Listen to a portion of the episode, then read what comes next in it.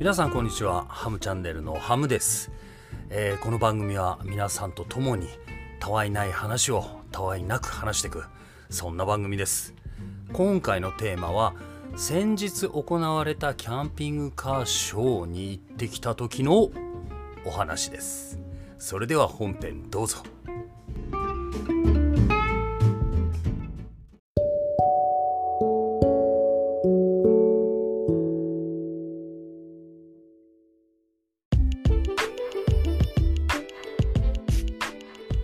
改めましてハムチャンネルのハムですお久しぶりですね久々の更新なんですけれども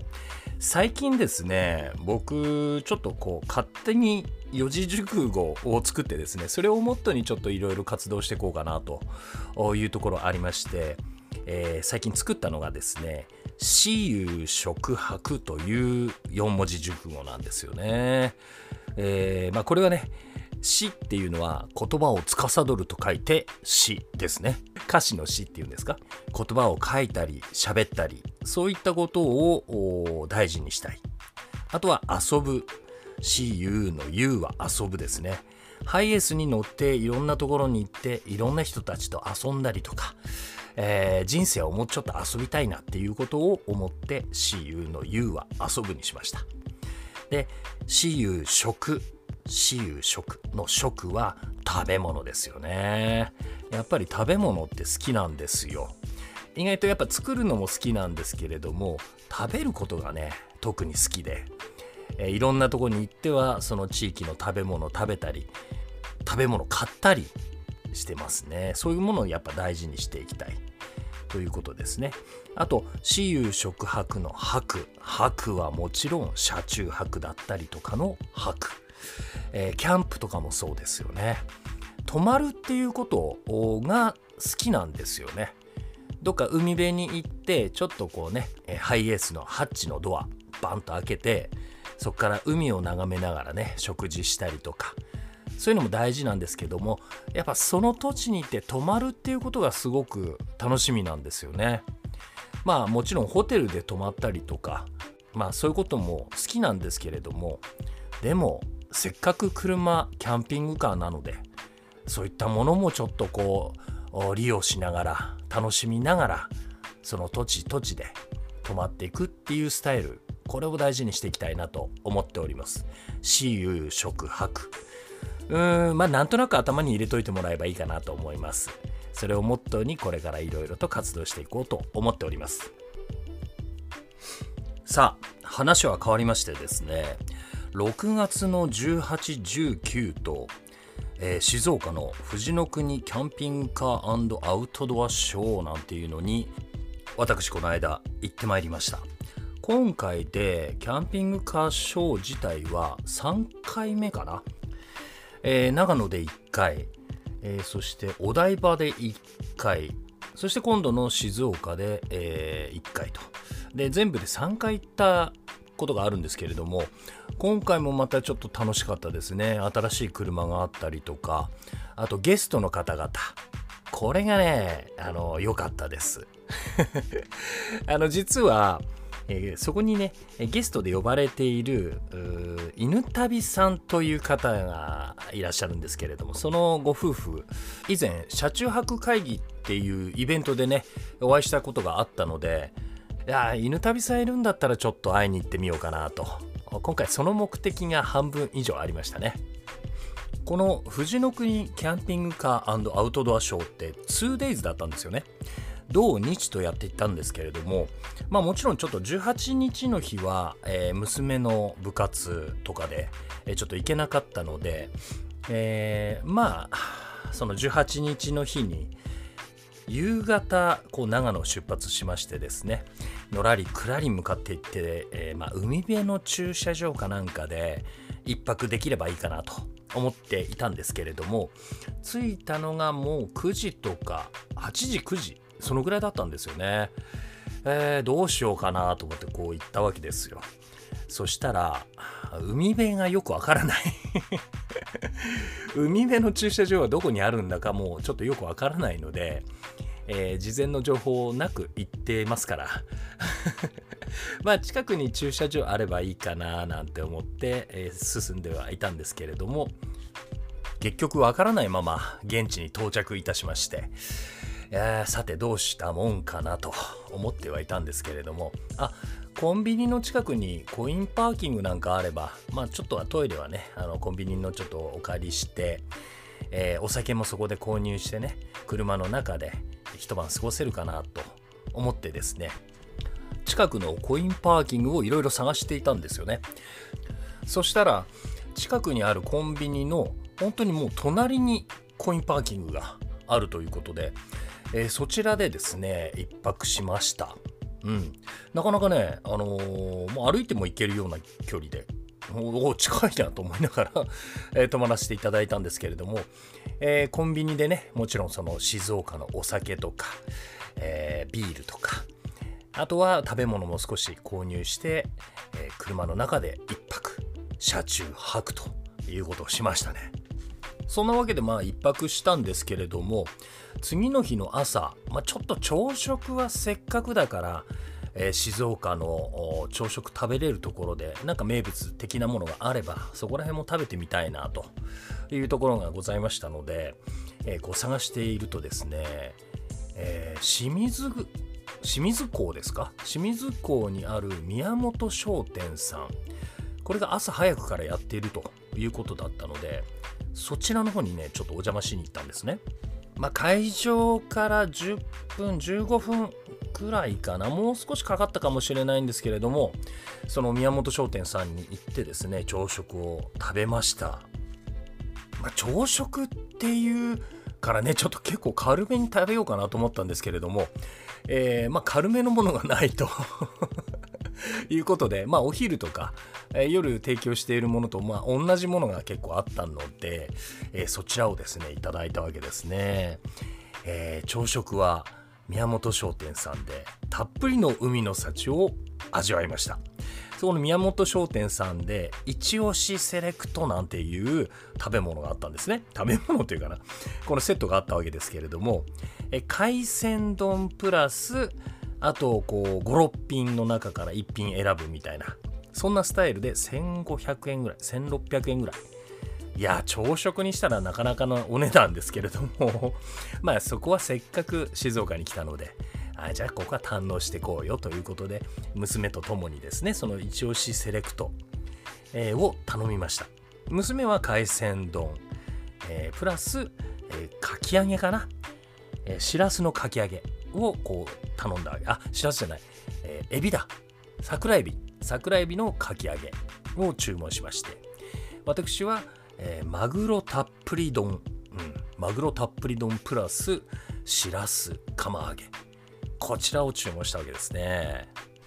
まあ、届いたものはまあ朝から食べるようなえー、量ではないわけですよ。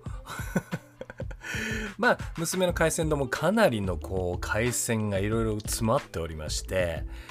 もうそれこそもうマグロ白身サーモンホタテ赤エビネギトロイクラその他もろもろみたいな なんかすごいことになってたわけですね。それプラス、あのー、桜エビのかき揚げなんていうのをちょっと頼んだのでああこれ食べれるのかなって見てたんですけれどもまあ私の頼んだマグロたっぷり丼もかなりの量があったわけですね。まあ1500円ですから1600円ですからねそれはかなりの量きますよ。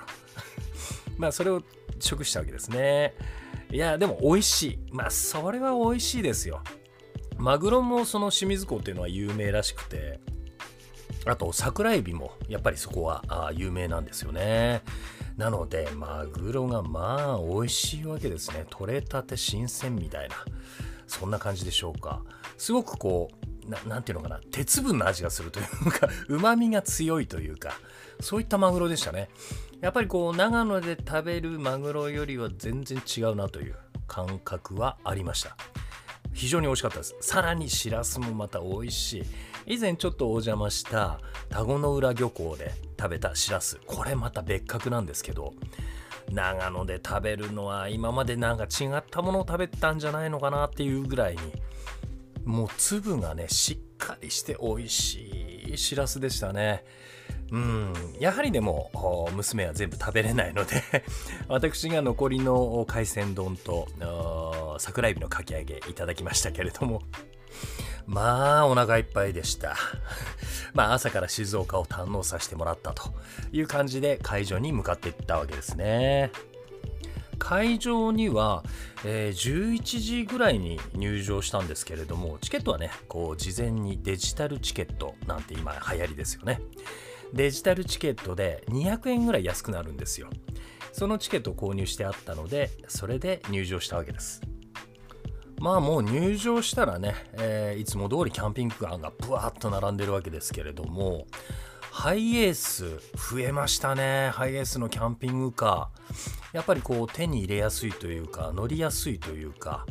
えー、まあ、お手頃価格ではないですけれどもねなかなか。あと軽キャンピングカーなんていうのもやっぱり増えてきましたよね。まあ、以前からあるキャブコンと呼ばれるもの。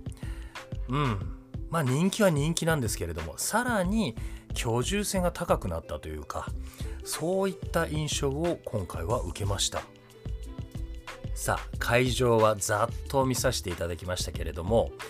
えー、キャンピングカーとかねそういったものはいろんな方々が YouTube で、出されておりますのでそちらを見てみるとまたより詳しいことが情報が得られるのかなと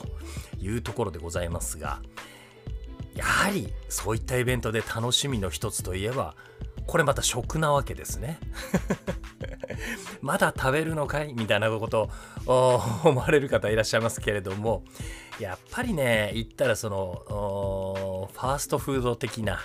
えそこでね現地で食べれるものそういったものもこうね堪能していきたいというのがやっぱり私でございますのでいろいろ購入して食べました。えー、まずねこうおでんなんていうのは静岡おでんなんていうのはこれまた特徴的で割とね黒めのおでんなんですよね。私が住んでいる長野県の須坂市ここにも真っ黒おでんなんていうのがあるんですけれどももうほとんどねえー、醤油だけですかみたいな。そういう醤油だけってことはないんですけれど醤油と煮干しのだしでねこう煮込んだおでん。これ我流公園っていう場所にあるんですがそれに近いかなという印象を受けました。ただ静岡のおでんというのは特徴的にはその、牛の筋。牛筋を一緒に煮込むこと。うん、あとは、えー、ふりかけを後からかけるんですよね。節粉とあと青のりとかごまとかちょっといろいろ入ってるんですけれどもそれをね上からファサッとかけるわけです。これが特徴的なのかなと、いうところもございますけれども、えー、須坂のおでんとの違いはそのぐらいですかね。味はねちょっとやっぱ甘めでした。うん、須坂のおでんはしょっぱめです。割としょっぱいです。ね、しょっぱい系のおでんなんですけれども、美味しいですよ。大好きですよ。地元のおでん。はい。えー、あとでも静岡のおでんも、やっぱりね、はんぺん、黒はんぺんなんかも入っていたりとか、それもやっぱり静岡の名物なんですよね。もともとは駄菓子屋さんで、えー、おやつ感覚で出されていたみたいな感じでしたけれどもあー美味しかったですね、まあ、ちゃんと静岡のおでんなんていうのを食べたことがなかったので、うん、まあその場所によってねいろいろ味は違うのかもしれませんけれどもまたこの牛すじの脂のねこの美味しいうまみがたっぷり出ててしかも最後にはねこの鰹節みたいなのスパッとかけるわけですよ。鰹節？なんか武士みたいなのをこう節粉みたいなのをかけるわけですね。うーん非常に美味しい食べ物でした。はい。そして今度は金つばなんていうのをちょっといただいたわけですね。よもぎの金つばうん。これね、えー、静岡のザ・お母さんみたいな 静岡のザ・お母さんみたいなそんな方々がこうね2人でやっていましたけども多分お茶屋さんなのかな。うーんお二方でやられておりましたけれどもね、えー、金つば、えー、あれは一つの武器ですね。いや、そんなこと言ったら失礼なんですけれども、いや、味はめちゃくちゃやっぱり美味しい。私、甘いものあんまり食べないんですけれども、えー、て言うんでしょうね。あんこの優しい甘み、うん、あと生地にはよもぎが入ってるんですけれども天然のよもぎって今あんまり取れないみたいですね。なんか動物が食べあさっちゃうみたいな、うん、そんなこともあって栽培をしてるみたいですね。どこかで、うん、それをそのまあそのお母さんが言うにはそれを購入して、えー、生地と混ぜ合わせて、えー、中にあんこを入れて太鼓焼きみたいな大判焼きみたいなそんな感じのものをこう作るという感じだったみたいですけれどもまあ熱々なわけですよ。ね、子供にもちょっと食べさしましたけど 子供がまず食べたいって言ったのでそれを購入したんですけれどもまあ熱々です外側の生地もね結構時間経っていたんだけども熱々。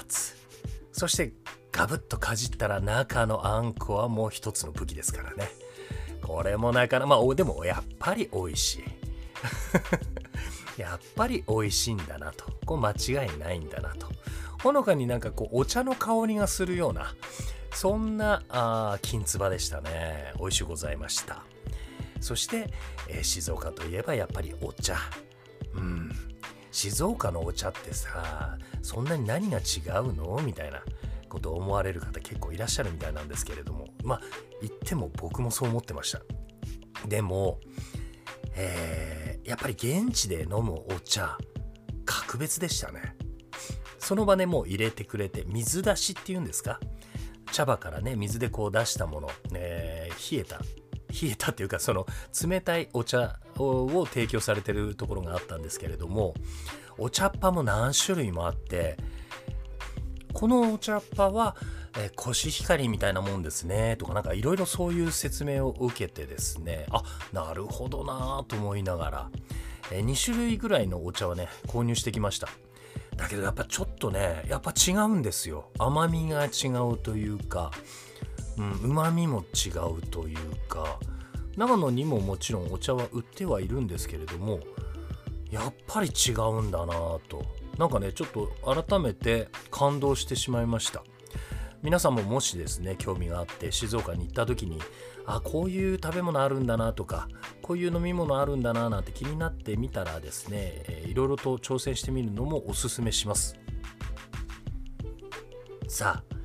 そして現地ではやはりゲストの方々がいらっしゃるんですけれども今回のゲスト、えー、私が行った日はちょもかちゃんというツイッターとかね YouTuber でやられてる方がいらっしゃるんですけれどもその方と、えー、犬旅さん。この犬旅さんも YouTube やられてます。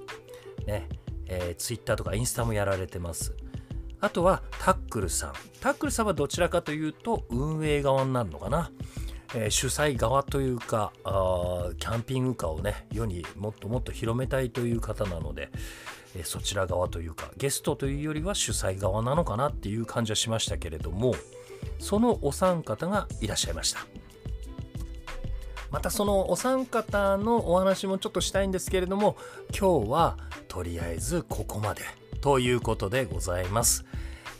Twitter、Instagram あと YouTube なんかもやっております。えー、それとツイキャスなんていうのもやっておりますので、またそちらの方にもちょっと遊びに来てもらったら嬉しいなと思っております。